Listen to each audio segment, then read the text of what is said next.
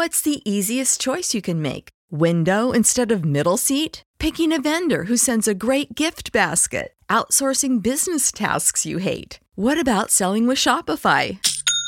Whether you're selling a little or a lot, Shopify helps you do your thing, however you cha-ching. Shopify is the global commerce platform that helps you sell at every stage of your business. From the launch your online shop stage to the first real life store stage, all the way to the did we just hit a million orders stage. Shopify's there to help you grow. Whether you're selling scented soap or offering outdoor outfits, Shopify helps you sell. Wherever and whatever you're selling, Shopify's got you covered. Sign up for a $1 per month trial period at shopify.com slash try. Go to shopify.com slash try now to grow your business, no matter what stage you're in. Shopify.com slash try.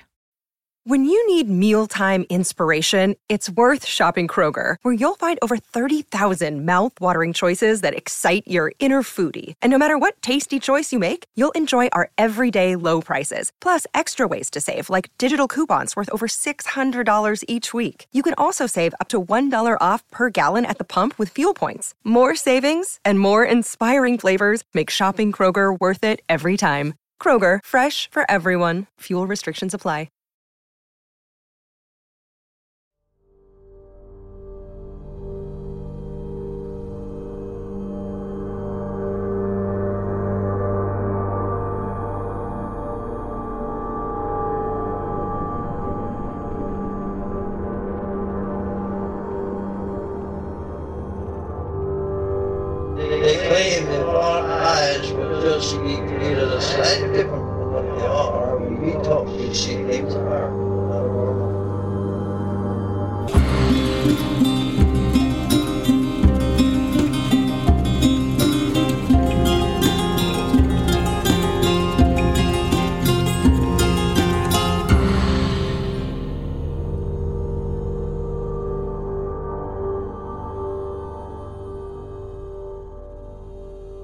Welcome to Strange Familiars.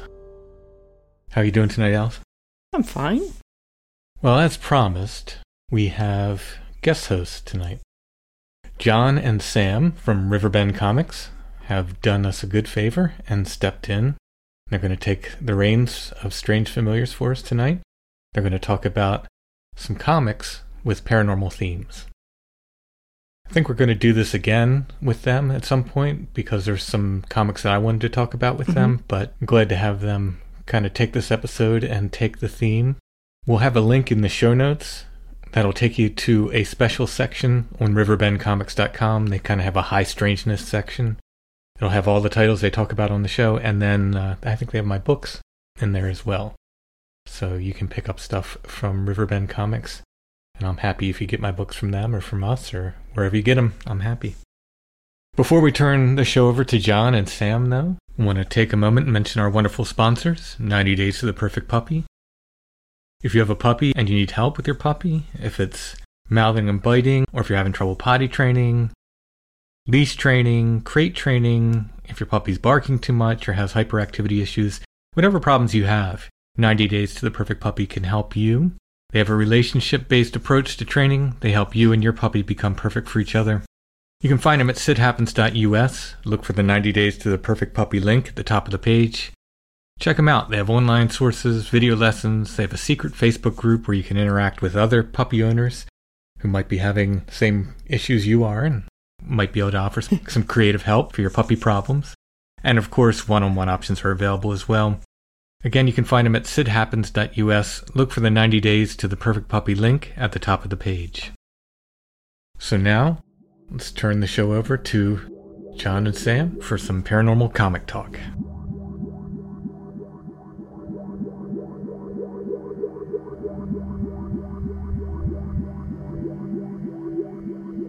Hello, everyone. Is that too loud? It was pretty loud. All right, sorry. Hello, everyone, and welcome to Strange Familiars. And this is an episode that may seem a little less strange and also less familiar. Uh, but we're filling in here today for Tim, and uh, happy to be here. My name is John. And I'm Sam, and it's actually strange and familiar because we're strange hosts, but you're familiar because you've been on the podcast before as a contributor. Yeah, I you know some of you guys may remember me, um, but uh, Tim and I go way back, and so I do kind of pop in now and then, and I do have some ties to the supernatural as well as uh, the business that we run um, called Riverbend Comics, and uh, we were really excited to be on one of the recent episodes talking about the Shadow, and we're back today, and our goal today is really to kind of run through and talk about some books that we've got in our collection here that we think might be interesting to the listeners of Strange Familiars. A lot of you folks might be uh, familiar with a series that in both comics and television called The Walking Dead. And we're not going to talk about that today, but there's a little known graphic novel called Curse of the Wendigo that was illustrated by Charlie Adlard, who is um, responsible for the bulk of the artwork in the Walking Dead series. He popped on in number seven and did the entire series up through uh, the final issue of Walking Dead, 193. And uh, this is a book that came out in 2011. So he was in the middle of his Walking Dead run when this came out. And um, I wasn't actually familiar with this until a couple years ago when it popped up. It's published by Dynamite Entertainment came out in 2011 and uh, is a you know pretty small graphic novel that you can read in one sitting. I liked it. Uh, I like the art because I know Charlie Adlard's art, so it was familiar to me, and I like it. Um, I thought that the story the story had me from the beginning because it's uh, set during World War One, and as somebody who's interested in history, I'm automatically uh, connected to that sort of thing. I'm automatically intrigued. Uh, I also was interested in the fact that it was from the French perspective. Um, normally, when you get these things, they they they sort of automatically go to the American perspective. But um, this is trench warfare in the 19 teens, um, and it's uh, somewhere in you know either France or somewhere along the the, the you know the demar- line of demarcation between the German lines and the French lines. I think it's three years into the war when it takes place. And so right away, the sense I get, especially with Adlard's art, is that this is a grueling horrendous, misery filled, one step away from death existence, there's a fine line of demarcation between the fear of receiving the bullet and the relief of receiving the bullet that ends your life. And kind of to step back a little bit and give you the sort of the gist of what's going on in this book, there is a uh, native soldier named Wauhati of, of the Cree, and he has found himself overseas uh, with the French military. And we find out that he has found his way there because he has been tracking and searching after uh, this Wendigo spirit, and um, it seems to be uh, running ragged through both sides of the skirmish. The French and the Germans are experiencing the results of this, and as a result, they sort of draw a temporary truce and decide to send several soldiers from each side with Wauhati to find out what has been killing their soldiers uh, in such a gruesome way and resolve that issue. So, um, Sam, I'd like to know from you how historically accurate is this? Did are there historical examples of um, raging cannibalistic Wendigos plaguing the, the soldiers in World War One? So you, you, you're you're joking, maybe, but this is what I found compelling about the story is that what's so different about a raging Wendigo and the reality of trench warfare? The way that it uh, wreaks havoc upon the human body, people's minds, um, the idea of the metaphor of a Wendigo sort of standing in for war works for me, especially when you have something as bloody and gruesome, what at the time was the most destructive event in human history and so that's kind of how it fits it fits the metaphor and the feel and the atmosphere of a world war where it's just this is all about the destruction of the human body. And what major warfare and weaponry and artillery and mustard gas is built to do is destroy the human body in ways that human beings had never ever seen before. So um, no there's no sort of historical evidence of a wendigo and yet the the reality of the destruction that it causes is on par with the destruction to, to the human body of, of, of what war does. And in fact, it, there is sort of a little joke in here um, along the way because there's three French soldiers and I think three German soldiers yeah. who set out together and they're like initially kind of really skeptical, as you might imagine. Like, and there's a couple jokes like, "Are we do we just stop shooting each other now? And then after we do this, do we go back to shooting each other? You know, we should do this over Christmas. And the, and the joke there is actually they did. Uh, one Christmas, I think it was 1915, they actually stopped the war and everybody celebrated and did their Christmas things. And then as soon as Christmas was over, they went back to shooting each other. Didn't they actually come together and have Christmas together at the same tables? In yeah, in the in the war zone. That's unbelievable. So that there's a reference to that here. Um, towards the back of the book, there's this there's a, a story about a character Chiraut, one of the French soldiers, who was court-martialed and, and ultimately executed because of this crazy story that he told, which seems to be the story of tracking the Wendigo, um, and that's in the historical record. This back bit here, I don't know if that Yeah. comes from the historical record or what. It wouldn't surprise me to learn that there are stories told by soldiers during the war who saw things and experienced things that would be within the realm of the supernatural, um, largely because of the experience of the, the you know the psychotrauma of being in a war, but also because maybe you know a situation like that actually calls for you know a transition into a into a paranormal um, you know supernatural uh, experience. Well, the other thing too is really neat. Hearing you say that, this is what that made me think of: is that a lot of times supernatural experiences happen to folks when they're in the midst of liminal spaces, or they're in the midst of um, like construction of houses, where they're kind of going from one phase to another, and there's pretty much nothing more liminal than like the destruction of a war because you're never the same before and after, whether on an individual level or a cultural level. And the the concept of liminality, like you're literally on a line. Yeah. You're on a line of demarcation. Like it's it, you cross that line, it it means certain death. So you're living on the line between life and death every minute of the day. Uh, and I should mention too, the the writer himself is named Matthew Missoffe, and I may have mispronounced his last name, but I didn't want to not mention the writer. Um, but yeah, that last bit in here is certainly written as if it is a historical record, and seems seems like it's it actually happened. So, well, I would like to talk a little bit about the Wendigo as a uh, a thing.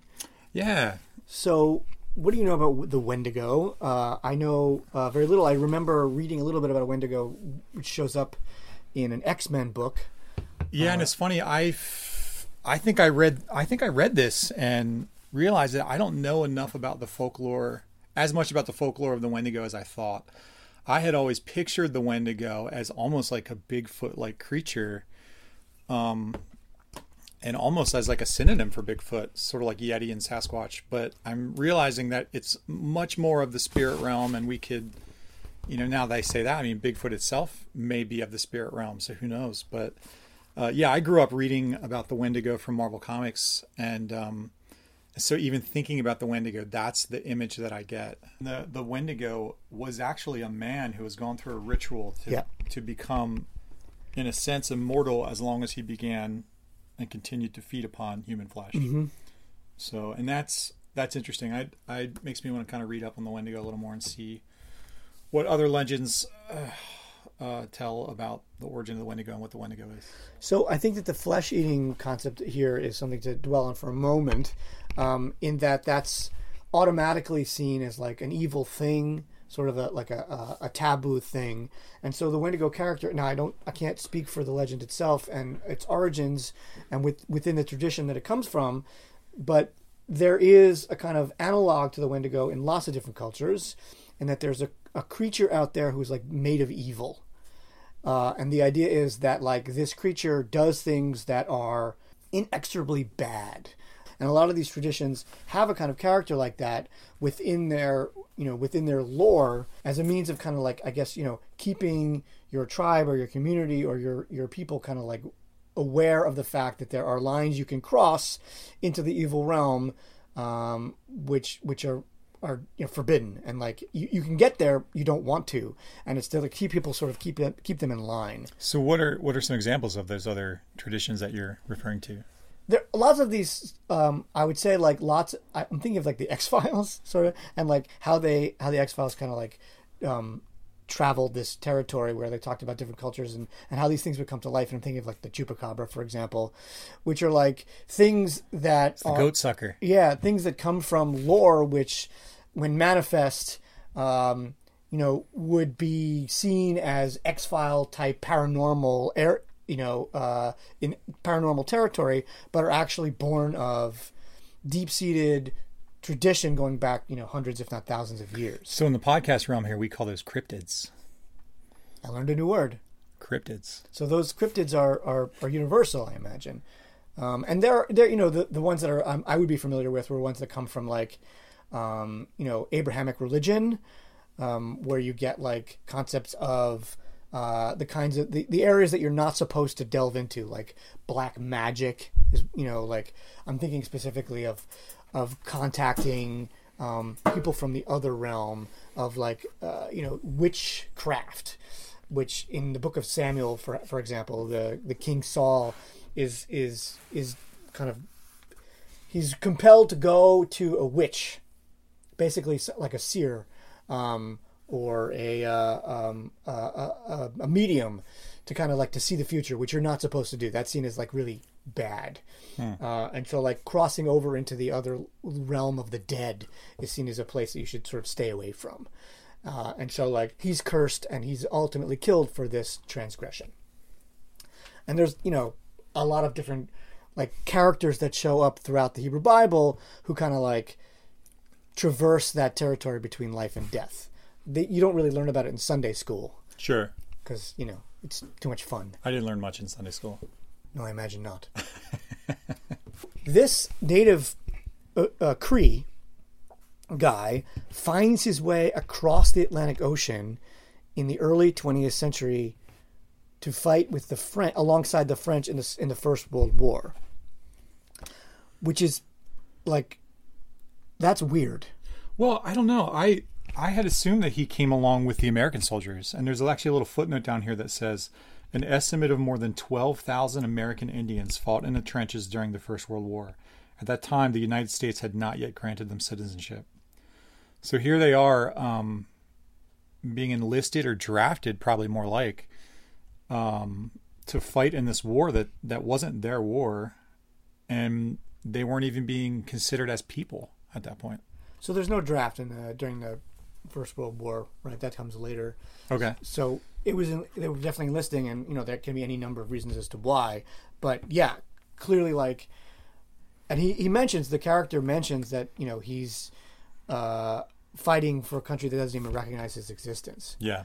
Um, and there's there are it's not overtly political in that the story is all about like the struggle of the natives and how you know ultimately Europeans and you know the the white man destroyed their way of life. That really isn't central to this story, but if you know it, you know, and if you're you're aware of it, then like his presence here is sort of, I guess, it, it speaks for a, it, speaks for sort of a larger cause. Yeah, it's an it's an important backdrop, and for him, this character, you know, being there as part of the war was really a means to an end for him. It, that was his. I read it as if that was his ticket across the ocean to capture this this being he was tracking and seeking. So I mean, do we? I don't know how much of this we give away, but like No spoilers. no spoilers. Okay. Well, okay, good. Okay. Yeah, let's Buy the book and find out. Yeah, it, ti- it ties up pretty nice, and there's some neat twists at the end, and uh, which we're not going to give away. Curse of the Wendigo. I enjoyed it. I, I recommend it. It was a good read. What, what about you, Sam? I, I, I, I did too. I actually wasn't expecting much, and um, and it, it delivered in a way that was uh, um, satisfying. I, I mean, I picked it up originally because of Charlie Adlard. Yeah. His his artwork as a, as a Walking Dead fan, it's hard to look at his illustrations and not think Walking Dead It's or have that same feel. And it's interesting because I, I don't know if it was his first comic, but where I first saw his artwork was in the 90s. He illustrated a whole bunch of the uh, X Files comics. So his kind of um, wheelhouse is definitely in the horror supernatural kind of realm of comics.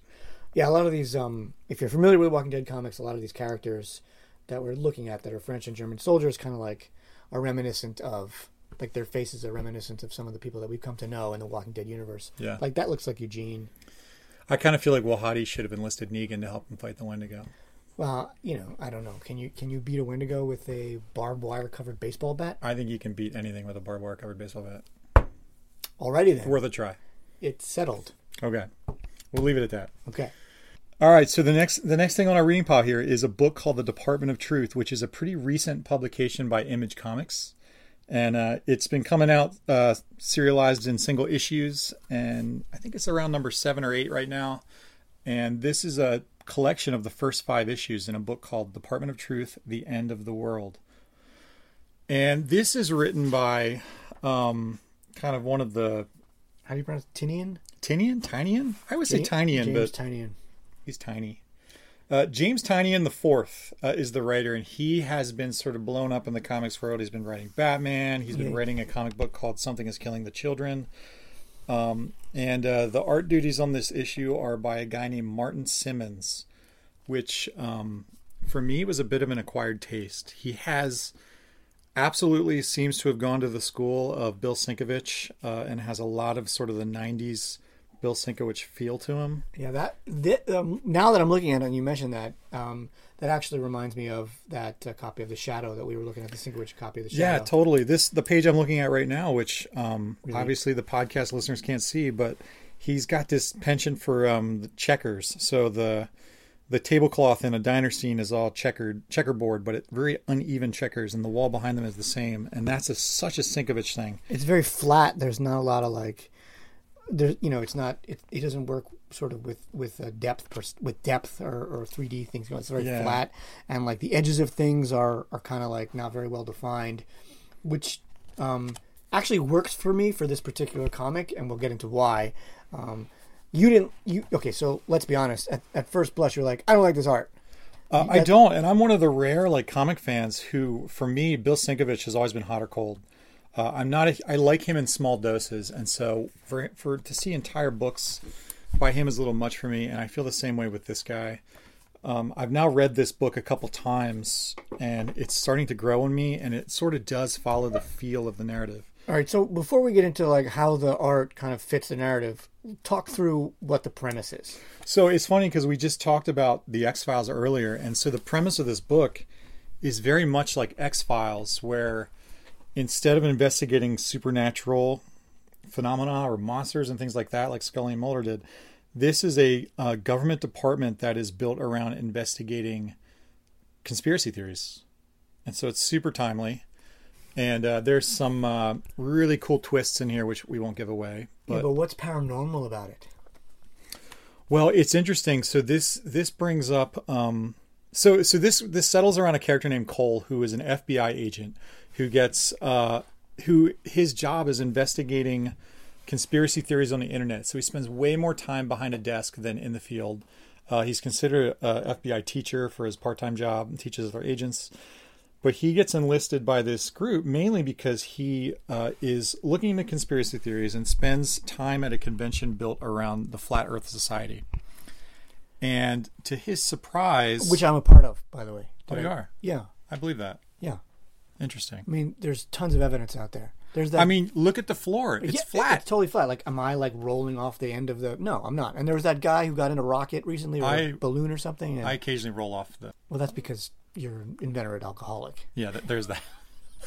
so yeah, so he ends up going to the end of the earth, and so this is wrapped around this idea of something called tulpas, which I'm pretty sure we've mentioned on the podcast before, which um, sort of translates to thought form and this idea that thought can manifest into reality if it's strong enough. And so this is looking at tulpas on almost a cultural level. And so this department is trying to stop things like a conspiracy theory like the Flat Earth Society taking hold and enough people believing it that it actually becomes reality and all time is retrofitted to that reality of the earth being flat. And so it's um, and that's only in the first issue.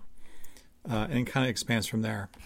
So let's just investigate that for a second because uh, I, I, there, you know, it number one, it's interesting, and number two, it, this is sort of core, I think, to the concept of, of maybe strange familiars in general, right? Like there are a lot of things that that Tim investigates that are these stories that are, have become really, really popular, and I think one of the things that this comic book is trying to do is say like, it's I mean it's asking that sort of perennial question like, what's true? uh, and um, is, is something true because people believe it, or or is there something beyond that? Like there- there's just like simple scientific fact, and you can choose not to believe it, but you'd be wrong. And so like the whole we joked about the flat Earth thing earlier, but like you know the Earth is round. The end. Uh, but but if indeed this based on this tulpa theory, if enough people sort of put like invest belief and, and effort and research into the idea that something could be another way, does that begin to kind of butt up against or approach a certain kind of truth in and of itself? Well, it is really neat, and I've never seen sort of this concept put on like a cultural level like this and something like the flat Earth. But I think even on the individual level, like thought is super powerful. Oftentimes, even with like natural remedies and things, because I, I delve in that a lot. Your belief in whether something will work has a huge impact on whether it does or not, and intention is really important. And what does that mean when you expand that out infin- infinitely? Infinitely. You, I once had a like an ingrown nail on my finger. It actually has m- happened a bunch of times. And you created, you concocted some wizardly poultice. It looked like mud. Um, I don't. I know that there was like garlic in it and, and honey and, and and a bunch of other stuff.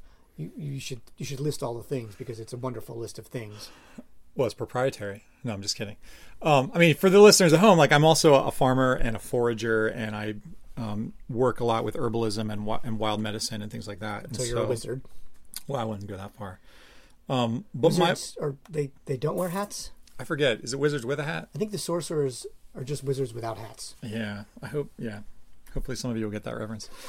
um, but yeah, there is uh, a huge component to all types of medicine and how you're feeling about it and whether you believe it will work. I mean, there's there are things like placebo effects which um, are used in tests, but placebos, if they work, they work.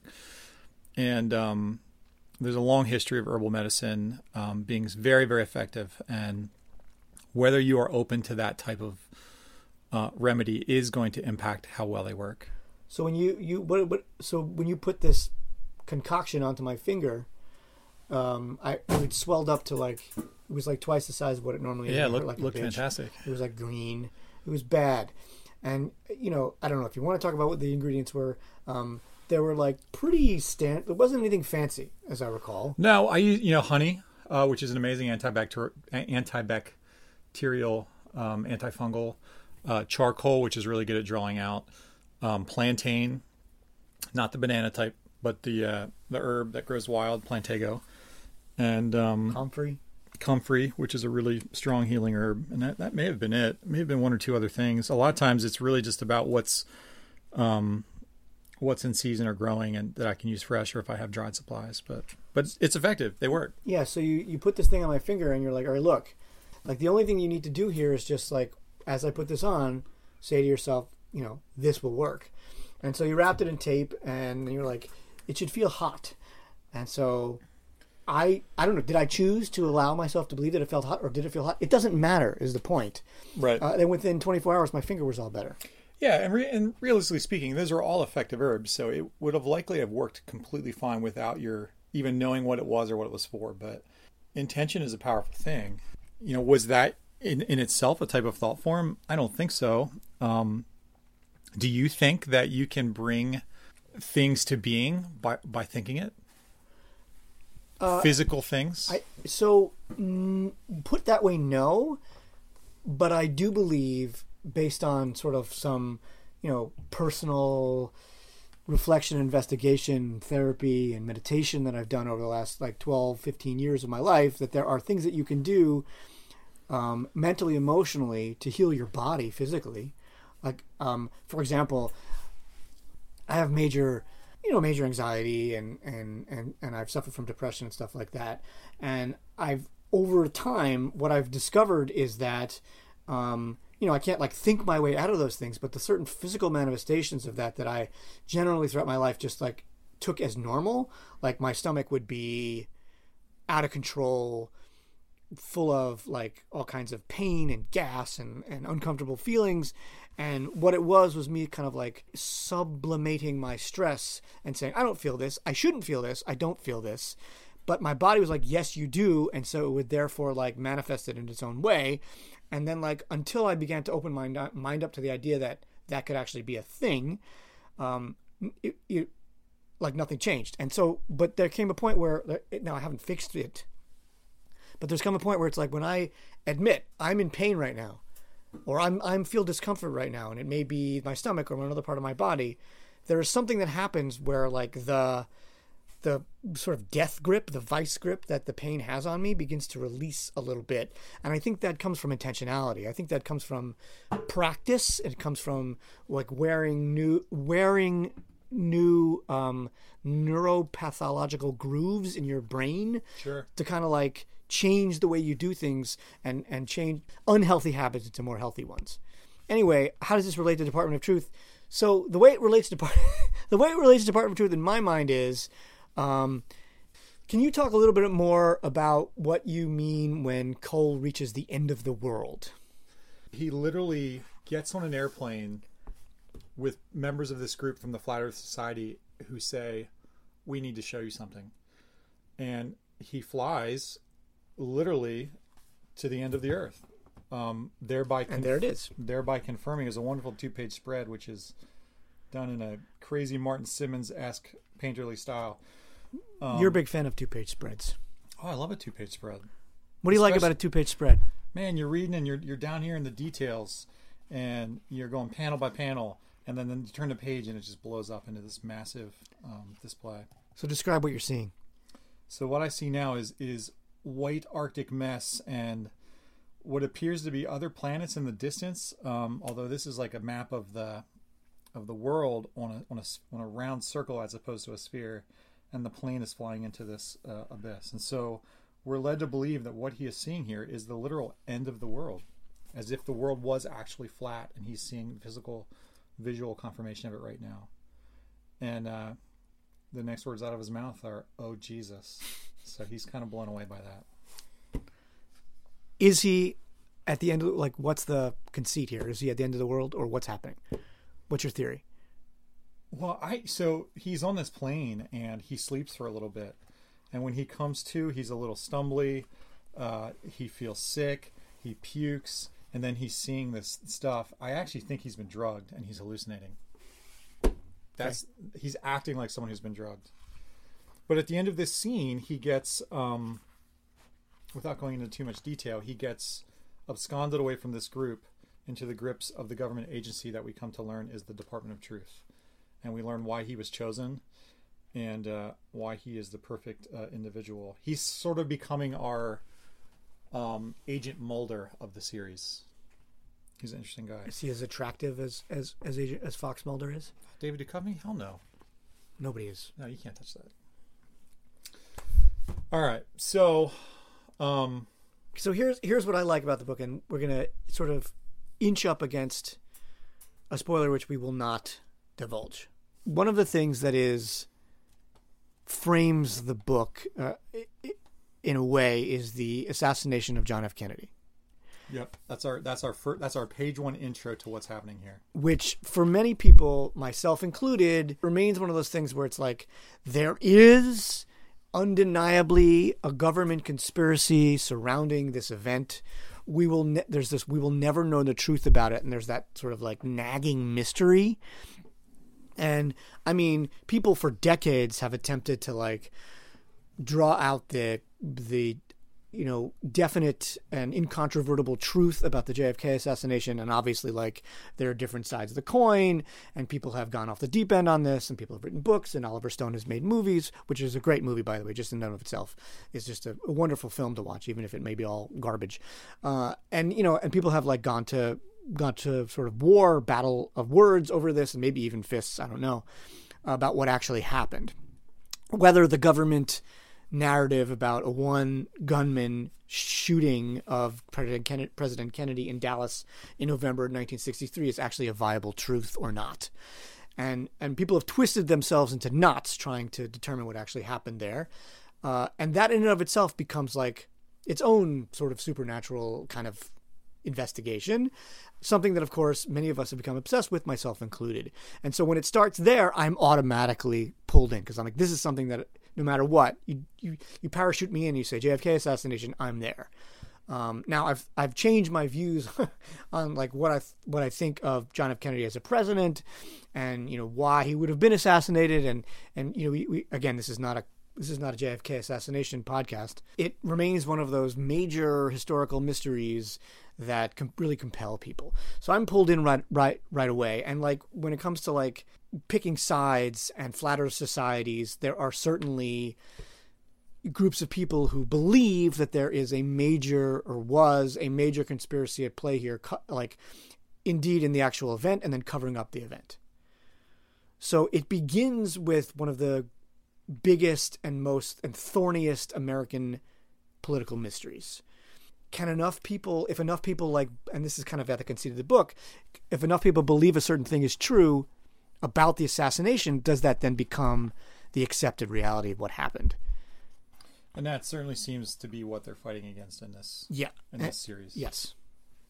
What is the relationship between uh, the belief of the masses and reality, and if that is happening, where is the need for intervention for the government in this case to step in and try to change it? Yeah, and what is the government's um, what what is the motivation of the government? Yeah, what is their agenda? What's like, their agenda, right? Because like when you think about JFK and you think about it from like a um, a truly deeply like deep state kind of conspiracy perspective, you're like, well, the government is always out to get us, the masses, right? They're always out to like pull the wool over our eyes. Uh, and pull off assassinations and do things that are good for them and, and like the um, you know the power elite and the cabal whatever if the government isn't completely an agent of evil what then is their agenda in all of this and what are they set what are they there to do? And i think that the first five issues of this book actually make a good case for what exactly the government is doing in these situations what they're and what they're trying to maintain and what kind of balance they're trying to maintain. And there's there's there's like you know merit to that. Like i think that there's like that's first of all an interesting storyline and secondly like gives you a different perspective on the whole concept of government conspiracy to begin with. Like what's their agenda? Like what are they trying to to do for the world as a whole I think that this actually bears multiple readings. So I I've read this a couple times now, and I've gotten a little bit more out of it each time, and it's a lot to think about. And I'm really fascinated to see where this is going. Yeah, it's gotten pretty crazy in uh, issue six and seven. Kind of depart from where the first five issues went, and uh, issue seven was actually my favorite one of all. Yeah, we're definitely worth checking out. So we, you know, we're definitely um, trying to keep these in stock and. Uh, supporting and promoting this series. It's, it's excellent. Is there sort of like a TV show or something in the offing here? Oh yeah, there's been rumors of um, that it's been optioned to become a show or a movie. I'm not sure what the current state of that is, but. What's the easiest choice you can make? Window instead of middle seat? Picking a vendor who sends a great gift basket? Outsourcing business tasks you hate? What about selling with Shopify? Whether you're selling a little or a lot, Shopify helps you do your thing, however you cha-ching. Shopify is the global commerce platform that helps you sell at every stage of your business. From the launch your online shop stage to the first real life store stage, all the way to the did we just hit a million orders stage? Shopify's there to help you grow. Whether you're selling scented soap or offering outdoor outfits, Shopify helps you sell. Wherever and whatever you're selling, Shopify's got you covered. Sign up for a $1 per month trial period at shopify.com slash try. Go to shopify.com slash try now to grow your business, no matter what stage you're in. Shopify.com slash try. When you need mealtime inspiration, it's worth shopping Kroger, where you'll find over 30,000 mouthwatering choices that excite your inner foodie. And no matter what tasty choice you make, you'll enjoy our everyday low prices, plus extra ways to save, like digital coupons worth over $600 each week. You can also save up to $1 off per gallon at the pump with fuel points. More savings and more inspiring flavors make shopping Kroger worth it every time. Kroger, fresh for everyone. Fuel restrictions apply.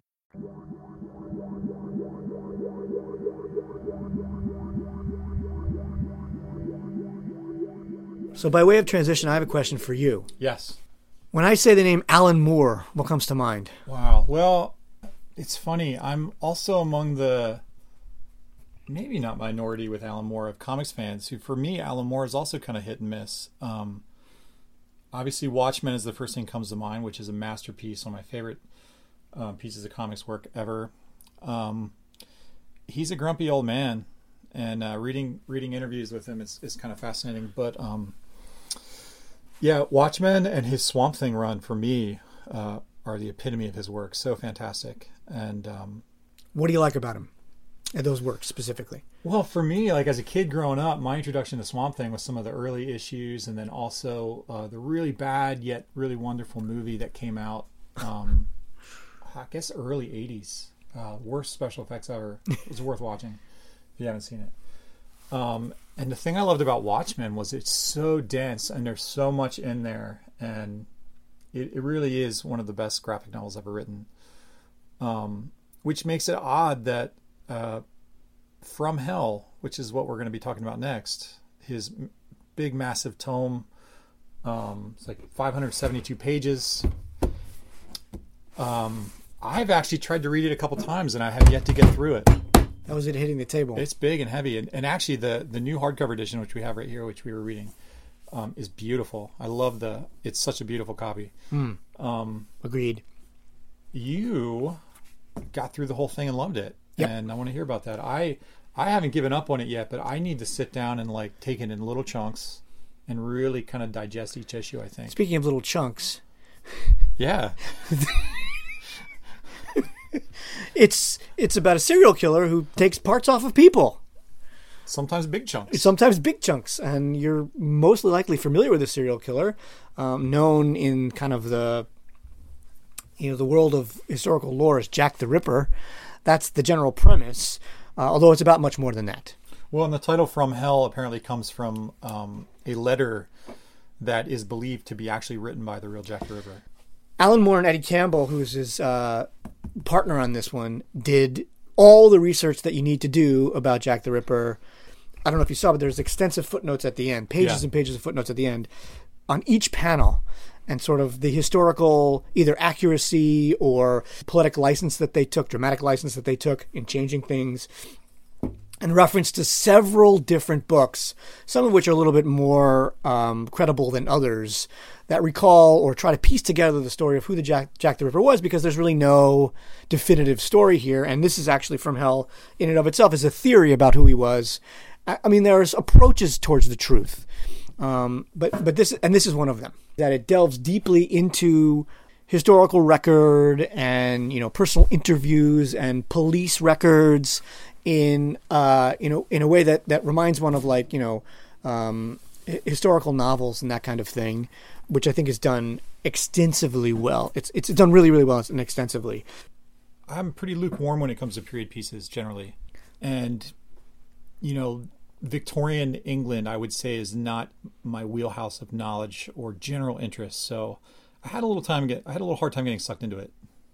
So eh, that's interesting because I don't consider Victorian England to be my wheelhouse either. Uh, It does tend to leave me a little bit cold.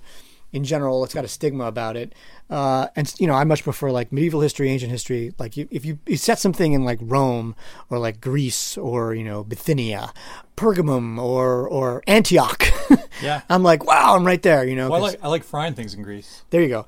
So I'm going to let that one sit there. Uh, like a thing in your stomach, which is really greasy, just sits there. Yeah. Yeah, yeah, Long term. Long. So now you've talked a little bit about Alan Moore, and you've talked a little bit about what you like about Alan Moore. This is just a random page. What do you see here? I see horse-drawn carriages. Uh huh. Well, I see Eddie Campbell doing his Eddie Campbell thing, and he's kind of moving you through the panels with his very um, scratchy kind of style. So what what's amazing to me about this is that first of all, when you say like scratchy, this is black and white.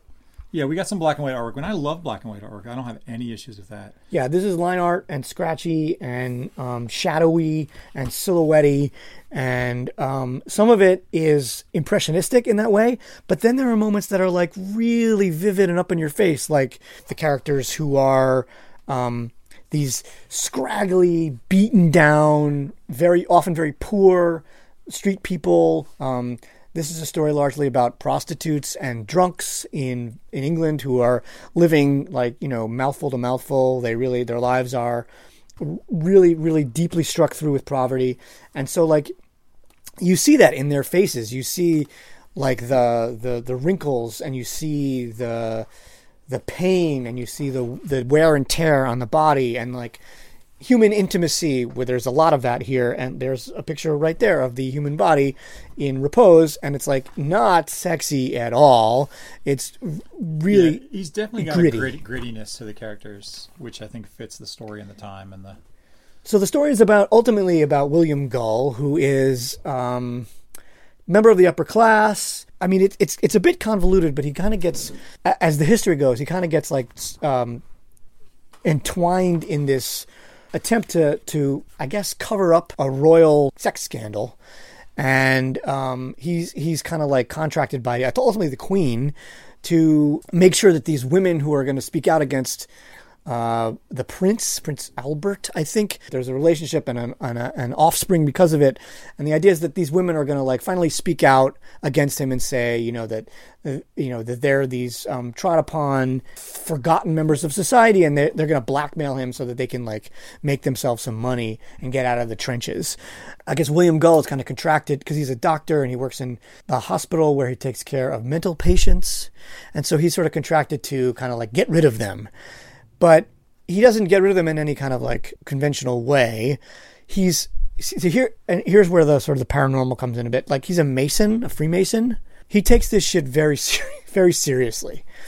And there's like a whole otherworldly realm of gods and goddesses and all kinds of lore that that that goes back many centuries that he is uh, steeped in and it kind of like brings to the fore as he ultimately like mutilates women kills them and mutilates them all as like offerings to these to these gods and these d- divine figures that he's supposedly trying to appease.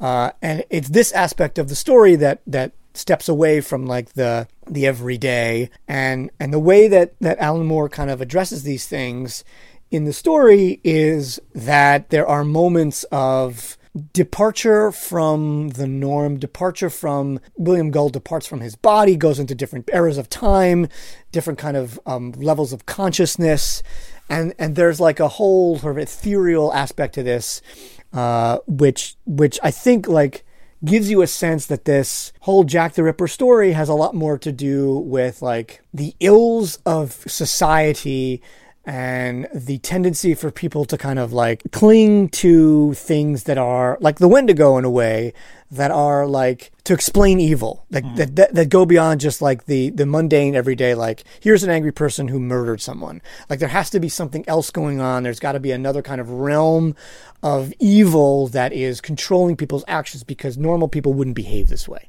Yeah, that makes a lot of sense. I can see that in this, and the whole idea of the this being a cover up for an illeg- illegitimate baby is like a big conspiracy theory in itself, right? Like they don't know that that's actually true, right? uh it right so there there you know there is a great deal of circumstantial evidence Yeah. Where where else is this sort of? T- you talked to me a little bit about the anachronisms that are popping up. Like oh yeah there's so some weird panels in here I've seen where we leave uh, Victorian England and all of a sudden there's a TV in the background. Right. So there's this moment here. It's chapter uh, seven on page 24, pretty famous moment, um, where William Gull is kind of skulking through these alleyways, but it's like this really downtrodden, poor slum area where he kind of finds his victims. And he's sort of skulking through the alleys and he winds up in someone's window. And, the, and you first get the perspective of the person um, in the window with like a sagging light bulb from William Gull, William Gull's perspective, and then it and then it it switches. But in between it switching, you see that behind this person's head is a is a television. And um, actually, Alan Moore explains to you what's on the TV, and, and we can talk about that. But like, it's clear that like by the wallpaper and the fact that there's a TV in here, There's a Marilyn Monroe poster and a Marilyn. Monroe poster on the wall that this is an is not the 1880s or 1890s that we've been transported into the 1960s, and it, it just comes out of nowhere. And is this explained at all through the? Through No. The, it's just there. It's just there. So why do you think it's there? Why do you think he put that in there? So he he explains why he does it, but like when I was reading through this, I hadn't read the explanation yet, and I was just I was like startled by it. It happens a couple more times throughout, uh, in in ways that are a little bit more explored. Here it comes as just two panels, uh, and then the for me the the craziest part is like so the seventh and eighth panel of the page have this character who's like in his bathrobe, looking kind of shocked, and behind him a close up of the TV, and then it switches and you see this man looking through the window at William Gull, who's got like a startled, ghostly look on his face, like he doesn't know what he's seeing either. And so the moment here is for me like William Gull has been trans- transported into another time frame. The liminality of this is is being messed with, mm-hmm. and like his actions are so beyond the realm of the norm. So so like they're otherworldly. One of the ways in which Alan Moore is trying to explore this is to say like there are these weird moments where like he's transported in time, uh, and there's there's no explanation for it other than like it just it, it adds to the mystery of the whole thing. Yeah, it almost looks like he's not looking in the window, but that he is the reflection of the person looking out, Right. and he's seeing himself through time. Yeah, and and this happens again uh, later on in chapter ten, where he's suddenly tra- where he's actually mutilating a body um, in someone's home in the 1880s, and then he's transported to a modern day, modern day meaning like 1970s, office where you see like computers and well, 80s, I guess, computers and in typewriters, and it's like a you know modern looking 1980s sort of office with pe- with people in 80s looking dress, what would be modern day Alan Moore at the time, and William Gull is like looking around. He's like he's sort of surprised by what he's seeing, um, and they're looking at him in his like blood blood soaked clothing, but nobody seems all that much uh, bothered by it. And again, it's this it's this like weird, you know, liminal shift where like the act that he's partaking in somehow is so gruesome that it shifts the time frame that he's in and shifts like the whole time space continuum. That's so neat. It's pretty compelling. It, It happens one more time where he winds up outside a big building which would never have existed in the 1880s. And I don't know, that happens a little bit later on. And you see this Yeah. building behind him.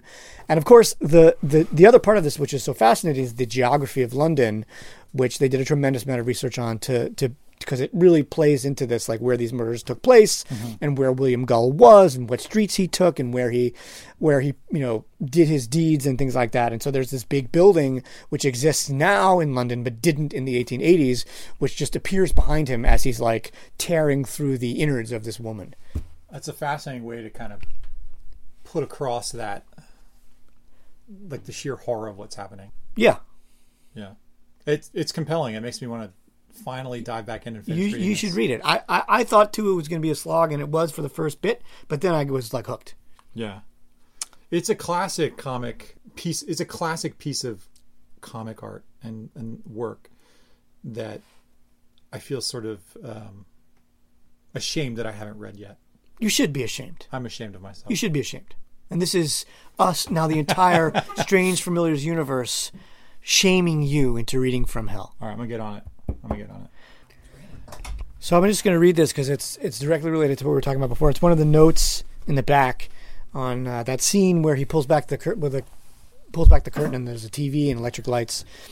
Um, the scene is based upon an interpretation of a ghost story recounted in Jack the Ripper: 100 Years of Mystery by Peter Underwood, Underwood, which was published by Blandford Press in 1987, uh, amongst other places. The story, as related by Mr. Chapman, is that on at least four separate occasions, spread over a number of years, he pulled back his curtain to witness a man and a woman disappearing along the passageway of uh, number 29 Hanbury Street.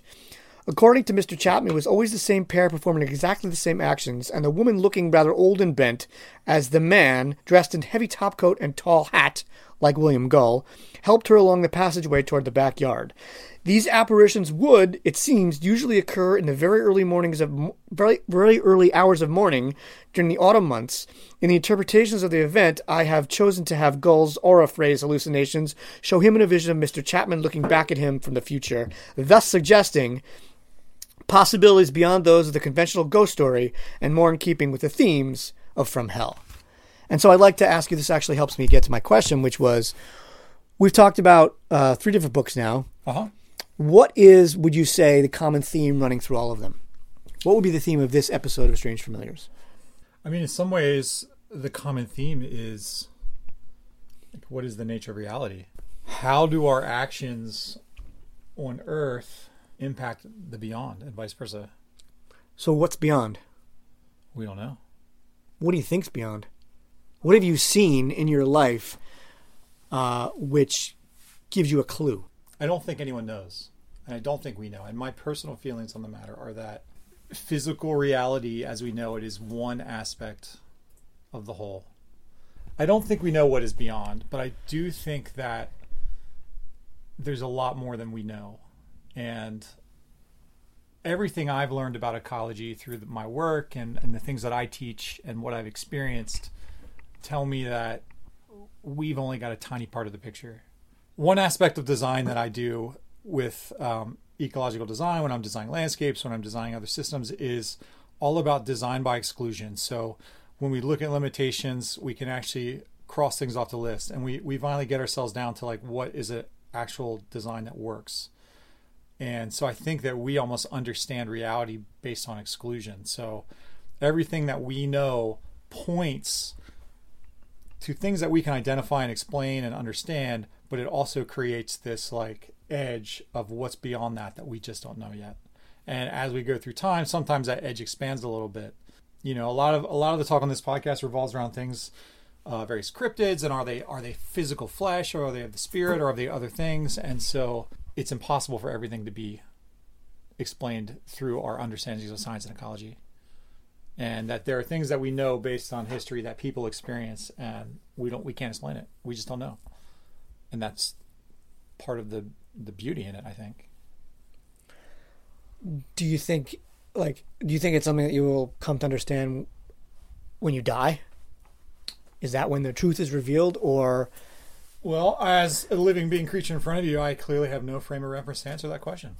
I don't know i i would love it if that were the case but you would love it if that was I would love to. Yeah, I would love to die, and all of a sudden it's like the curtain of Oz is being pulled pulled aside, and all of a sudden I'm exposed to much more. I think a lot of people believe in in various different shades of it that that's what happens. I mean, there's certainly a huge component of religious belief, doesn't matter what it is, Abrahamic or otherwise, that is to say, Jew- Jewish, Christian, Muslim, or otherwise, that has that expectation that there's this great um, apocalypse, which literally means, you know, reveal Sure. of the truth at some point, whether it mean whether it's the end of the world or the end of your life, that the as you said, the curtain will be pulled back and like all those mysteries, like who shot JFK, for example, um, will be revealed. Yeah. Well, I, I hope that's the case, and I hope I find out, and I hope it doesn't happen for a very long time. You had questions for me? Yeah. What is your um? You know, I I've been on this podcast before, and I've you know I've read a lot of these books, and I've gone out on Bigfoot hunts and these things, and I'm, it's something I take a lot of joy in. But um, what would you say your relationship to the supernatural is? Uh, not as intimate in that I haven't had the same kinds of experiences that you have, although I've heard you talk about them and they feel very real and compelling. Uh, and what's weird about this is that when you we talked about doing this episode, I thought, you know, I know that I've had personal experiences with the quote unquote supernatural, but I can't remember them. And at the time, I remember thinking to myself, I, what I do remember is having the experience and saying, like, this was monumental, this was life changing, or this was really compelling, and some for some, you know, for whatever reason, I need to remember this, and then it just fades. And I mean, it, what's there is ghostly, and I mean that in two ways. One, in that it's like hard, to, it's it's it's it's it's intangible and it's hard to to grasp. But it's also to do with ghosts. Like I feel like I've had experiences with non corporeal beings in various settings where I just felt a presence or experienced an activity that could not have happened otherwise. And do you feel like these were in your youth or later in life? No, they've happened throughout my entire life. Hmm. Uh, but the the phenomenon is, and you actually said that that's sort of common, that um, that the, a thing would happen and you would like sort of deli- it, would- it would be forgotten, like it fades. Yeah, I think, and I think that's happened with me too. I do feel like I've heard stories of people who have these uh, amazing experiences and they act very nonchalant toward them as if nothing's happening, or in the aftermath, they do sort of fade. Things feel very intense in the moment, and then afterwards, almost like your cultural training kicks in, and you try to explain it away as other things. But Yeah, it reminds me of like the end of It, um, Stephen King's It. We're gonna spoil this one, so if you haven't read that book, where have you been for the last forty years? But um, at the end of the book, the main characters who experience this incredibly traumatic, uh, very volatile, crazy, wild adventure all forget that it happened. And so, like, by the end, they're just kind of like whispers of events that they're sharing with each other. And they're like, Do you remember? And they don't even really understand their own connection to each other. And then they lose connection to one Yeah. another. Uh, they come back at the end as adults because it happened when they were children, but then they begin to forget again.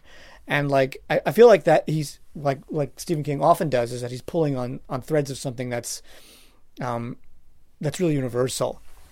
That there's this, this phenomenon that like a thing like that happens and then it just the natural order of things is that it fades Well, that seems like a good uh, segue for us to fade out of this podcast. i was wondering how you're going to do that So where can you find us? Uh, hopefully we'll be back again. And uh, but all of the books that we mentioned tonight, we do have uh, in stock on our website, riverbendcomics.com. You can follow us on Facebook and Instagram, and uh, we do um, we have these in stock. And if if you know they get pinched up, and by the time you get there they're gone, uh, shoot us a message. We can always do special orders. Uh, we also um, can be found on eBay in our eBay store, Riverbend Comics and uh, hopefully there's some crossover between the Strange Familiars crew and the comic book world. Um, I definitely live in that crossover.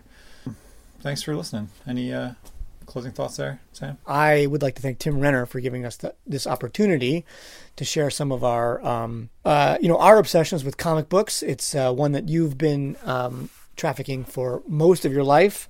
I'm relatively new to it. So all these discoveries are very much that for me. They're like discoveries. Um, you know like from hell has existed for a long time. It's been out there for you know 25 years. Um, but uh, i didn't i didn't know about it until i started to become a comic book person and it's really changed my whole perspective on um, on reading and experiencing art Yeah, it's uh, it's uh, been a lifelong love for me, and um, I'm still enjoying finding new things and revisiting old ones. So cool. Well, we both wish Tim a super fast recovery, and uh, it's been nice to see him um, improving. Uh, thank you, Strange Familiars crew, for allowing us to um, get in your ear for a little while and talk about comic books, which is what we know about. Did we do some ad or something now? An ad Yeah.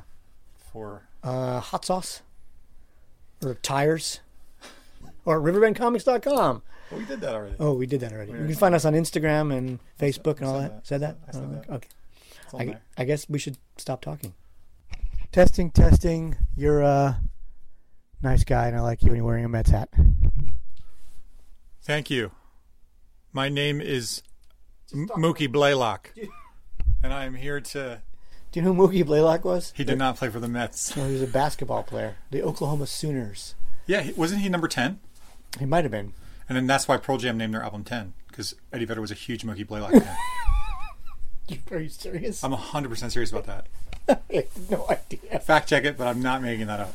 I think he played in the NBA for the Atlanta Hawks, but I'm not really sure. I've never heard of the Hawks, but that seems logical. You've never heard of the Hawks? I don't know my basketball teams. I've heard of the Bulls and the well, the Bears The aren't Bulls? basketball. I've heard of the Bulls and I've heard of the uh, Sixers, Mm-hmm. Where are the Bulls from? Chicago. And the Sixers, Are they from Philly? right? And do you know the whole name of the Sixers? The Philadelphia 76ers. Okay, and why are they called the 76ers? Because of the uh, 1776 uh, took place in Philadelphia with the Liberty Bell, and Ben Franklin was there, and they had a party, and they said, "Let's make this country independent."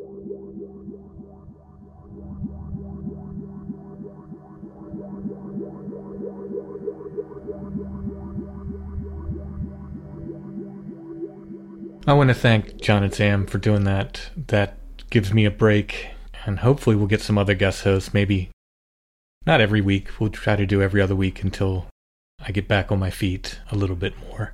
I am on my feet, but we have some other thank yous here. These are people who made donations.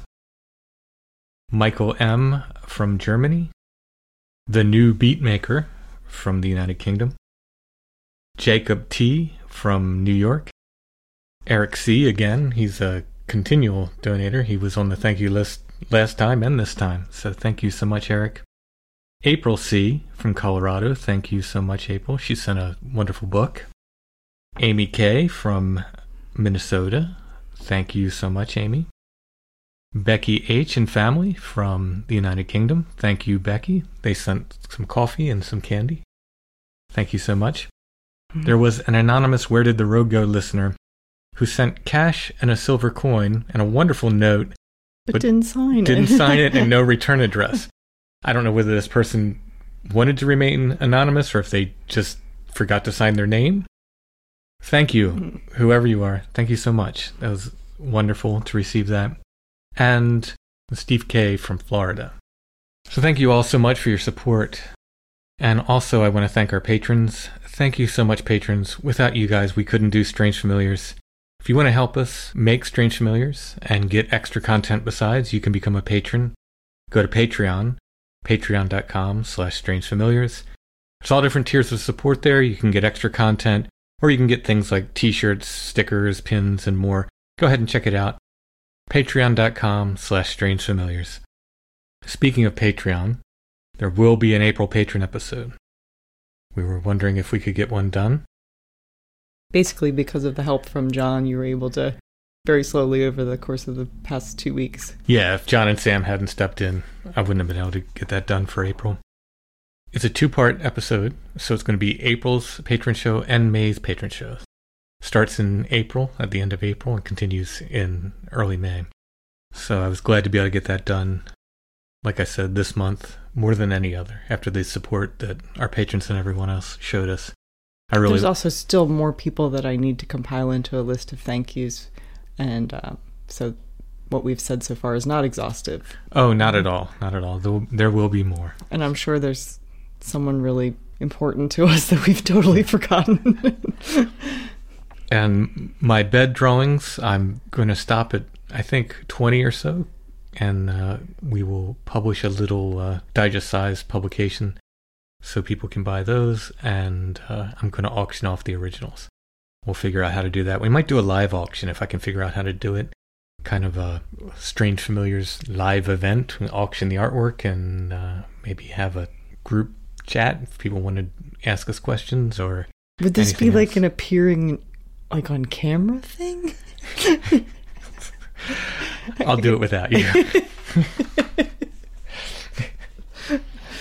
You know, this only works because I don't actually believe anyone's out there. So, the patron show for April and May is based off a stereo view. Lo and behold, the photo of the week this week is a stereo view, not the same one, no. but it is a stereo view. Writing spider and web. I love the early, like, scientific photography. You know, this isn't super, super early, but certainly turn of the century, and the clarity and the, um, the way that the subject, the spider, is positioned in the photo, I think is just amazing. It, it really is just the simplicity of black and white with a spider is Yeah, it's, it's a beautiful orb and this uh, nice spider in the center of it. Has a whole description on the back. Writing spider and web. Mrs. Spider is waiting for her dinner. A fat fly may get caught in her web. A hard shake or jar tells her that her dinner has come. When an insect gets caught, the spider rushes to it. She wraps the insect in a band of silk. She does this by turning the insect over and over while she spins. Then she takes her catch to the center of the web. She sucks the insect's blood and throws away the hard parts of its body. If an insect breaks her web, Mrs. Spider spins a new one. Under her body at the tip are three pairs of little knobs. They are called spinnerets. Some of the spinnerets make a thread covered with glue. Can you see the tiny glue drops? Mrs. Spider can also make thread without glue. The threads that go out from the center have no glue in them. The threads that go around and round have glue in them. The spider knows just which threads to walk on. She will not get her feet caught. The spider lays about 500 eggs. She puts them safely in a little silken egg sac. In spring, only a few young spiders come out. What do you think these spiders have done? They have eaten all their brothers and sisters. A little nature lesson on the back of the stereo view. So, if you go to the show notes under this episode, you will see an image of this stereo view. If you click on that, it'll take you to our Etsy shop where you can buy this or other photos of the week. There's still some other photos of the week left in there. While you're on Etsy, you can check out our other stuff. Should get restocks of all of my books, I think, this week. I know there's a, a few people who are still waiting on book orders on Etsy. All books should be in stock this week. The manufacturer shipping them to us is like they'll ship us three books in one box and then seven books in another. it's just bizarre. It's been really, really messed up ever since COVID, but we should have them all in stock this week. If you've been waiting for your Etsy orders, we'll get them out this week. I think only three people are waiting for books at this point. If you go to our Etsy shop, you can see all kinds of stuff. We just added some new wooden magnets with some phrases from Strange Familiars. You're the wizard, do the chant, woo, and live, laugh, whoop. I don't even remember which episodes I said those phrases in, but I remember they were sort of catchphrases that listeners seem to like and found kind of funny. And we will be adding some Bigfoot thank you cards as well. So check out all the stuff we have on Etsy. We'll be restocking t shirts sometime soon. I have the order in. All kinds of stuff in our Etsy shop. And of course, that's big help for us as well when you buy stuff from Etsy. While you're on Etsy, make sure to check out our friends at Karmic Garden. They have the Strange Familiar scent, they have a Flannel Man scent, they have all kinds of other wonderful soaps and scented sanitizers, natural cleaners, candles, beard balm, and more. That's Karmic Garden. One word, I believe, on Etsy, but if you type in Strange Familiars, I think their stuff comes up as well as our stuff because they have that Strange Familiar scent. Also on Etsy, Chad has his Ruck Rabbit Outdoors shop. Check that out as well. Their stock changes pretty frequently. I think they have wool clothes and uh, ferro rods and knives and so forth. So go ahead and check that out. Ruck Rabbit Outdoors.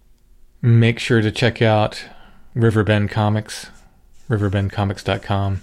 Thanks again to John and Sam for stepping in and hosting tonight. Patrons, you will get a show very soon for April. Everyone else, we will be back next week with another episode of Strange Familiars.